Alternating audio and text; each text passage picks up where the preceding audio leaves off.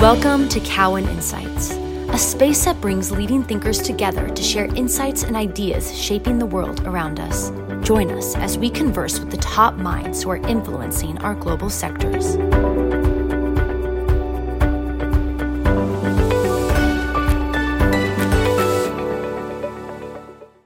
This is the Visionary podcast series and about visionary ideas and people. My name is Jonah Kim. I am Collins retail analyst.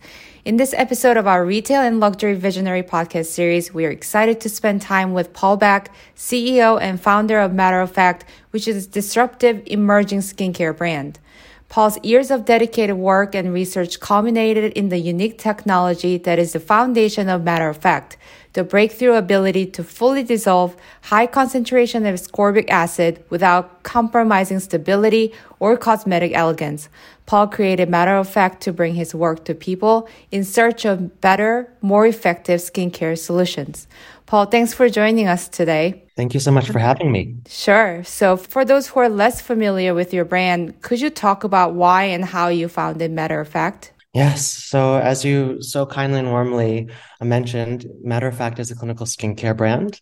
Uh, I founded it in 2018 and we launched product into the market in September of 2021. So, it's been about a year and a half uh, since we've we've launched product. My falling into the rabbit hole that is clinical skincare was a little bit circuitous, but I did grow up around both beauty and the lab. Uh, my father ran a small beauty supply store and my mother was a chemist. But really, my interest in skincare developed later when I had skincare issues of my own. Um, and that was exacerbated when I found myself in front of the camera after college, when I, for a brief period of time, was a recording artist in South Korea. And it was at that time that I developed an interest in, in skincare because of my own skincare concerns. And I met the person who would eventually become my instructor in cosmetic formulation. And so, you know, many, many years later, I founded this company. And the idea being that you know, skincare should be matter of fact. It should be straightforward and effective, and that it should also be pleasant to use if we're comparing it to food being nutritious and delicious, right? Um, efficacy depends on consistent usage. It doesn't matter how good a product is unless you're willing to use it day in and day out in order to see those results. Um, and so that's a little bit about how we came to found the brand and, and what some of our goals for the brand are. What are some core competitive advantages of the brand versus other skincare brands? You know, why do customers choose Matter of Fact as their skincare of choice? You know, the first thing that we we want to focus on is creating what we call novel delivery vehicles, meaning uh, how can we take research backed ingredients and quote unquote unleash them? Because many of those ingredients, despite the great research on them, oftentimes have limitations around shelf stability, around unpleasant sensations, whether that's grittiness because they're hard to dissolve, or stinging and burning uh, sensations that they they create on skin. And so, how can we create delivery vehicles that uh, maximize their efficacy while minimizing some of those less pleasant aspects um, of them? And then, by doing that, also, how can we combine them, combine multiple ingredients that may be finicky to use uh, or to formulate with on their own, but through novel delivery vehicles uh, can be combined in order to maximize results while minimizing irritation and unpleasant uh, user experiences. And so that's that's I think you know one core competency that we're able to provide our our customers, uh, and then also a dedication to clinical testing. Skincare can feel complicated and overwhelming. We do believe that the more work we can do on the back end on product development and clinical testing, the more confident the user can feel when purchasing and using the product. And part of that is providing clinical testing that demonstrates the final formula's efficacy, not just relying on evidence of in individual ingredients in the formula that have been tested in isolation. That's great. And maybe we can move on to overall beauty trends that you are seeing. What are some key skincare trends that you see currently? And what are some must have items that customers are currently gravitating towards in skincare? Yeah, so I think that, you know, for many years, the consumer was very focused on the safety of products, right? And so we saw the rise of products and product lines that focused on safe formula- formulas. You know, sometimes they had philosophies on including or excluding certain ingredients, so on and so forth. I think that reached a, probably a fevered pitch around 2017 or 2018. And now I think there's a renewed focus on efficacy. So, right after a decade or so of asking, are my products safe? Now it's, are my products going to actually help my skin look and feel better? Uh, I think that's one one trend um, that I'm seeing amongst many skincare users. I think another trend is streamlined routines you know, this is a trend that I think has, you know, something that's continuing over the past several years. Uh, I think that there's probably less of a romance around very long, intricate skincare routines. But of course, you know, to the degree that people are going to find long, intricate routines self-soothing and decadent, people will still want to indulge in that. You know, if you think about a routine with an oil cleanse followed by a second cleanse, followed by an essence, an acid toner, a serum, a treatment, a cream, an oil, and then an eye cream, that's I think already nine or 10 steps in in one routine. I think that for many, that sort of routine will probably be more of an occasional spa day sort of treatment than an everyday routine, where uh, I'm observing that many users seem to want to limit their skincare routine to about three to five steps as opposed to eight to 10. Another trend that I'm seeing is uh, balancing efficacy with gentleness. We saw for several years you know, around that 2014 to 2018 time period, uh, many consumers having a love affair with chemical exfoliants and retinoids. Uh, many people overdid it. Um, and so we saw the pendulum swing back to barrier repair, focusing on moisturizing and hydrating skin, very gentle products.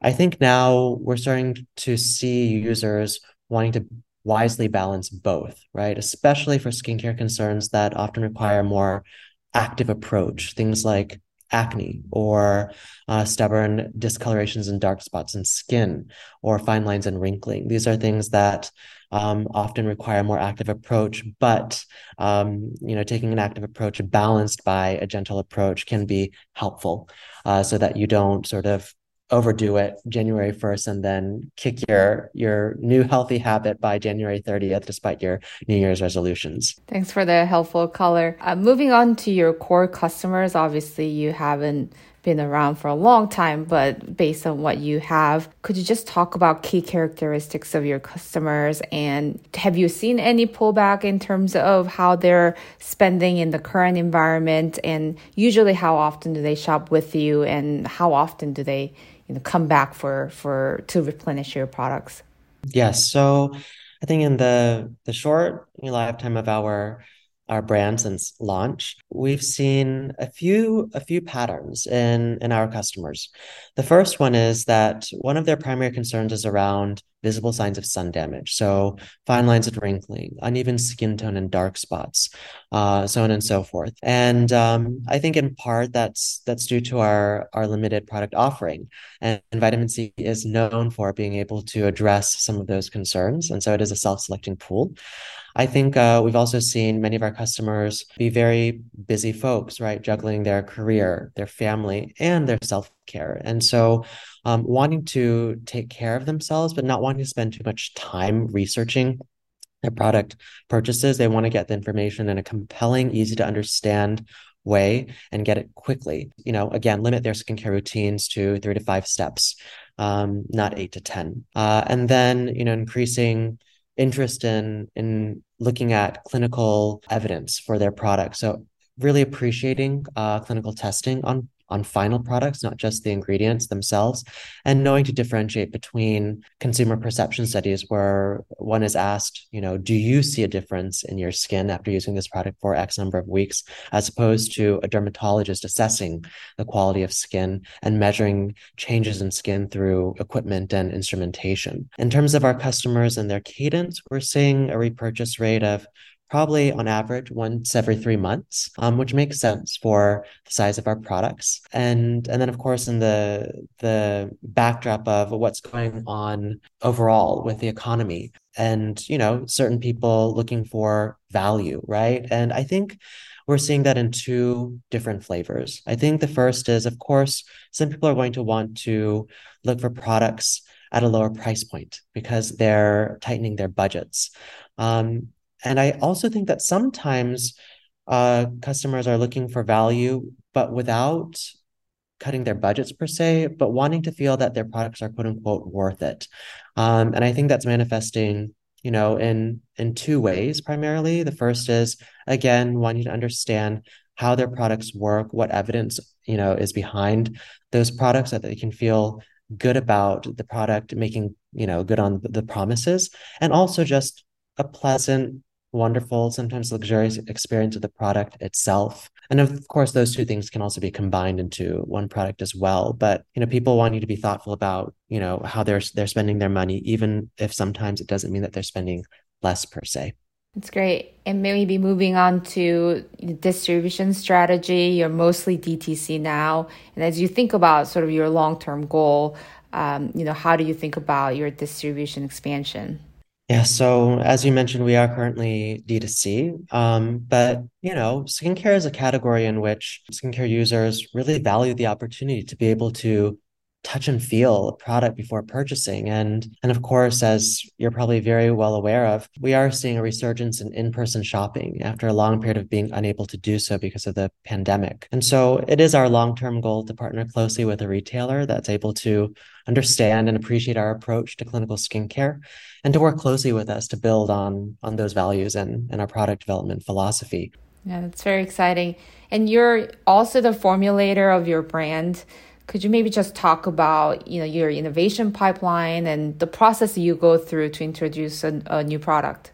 Yes, of course. So you know currently we have two products uh, in our line, and then you know thinking about expanding into into new product categories. I'd say that on average, it probably takes around 12 to 24 months in total to get a product from concept to launch onto the market.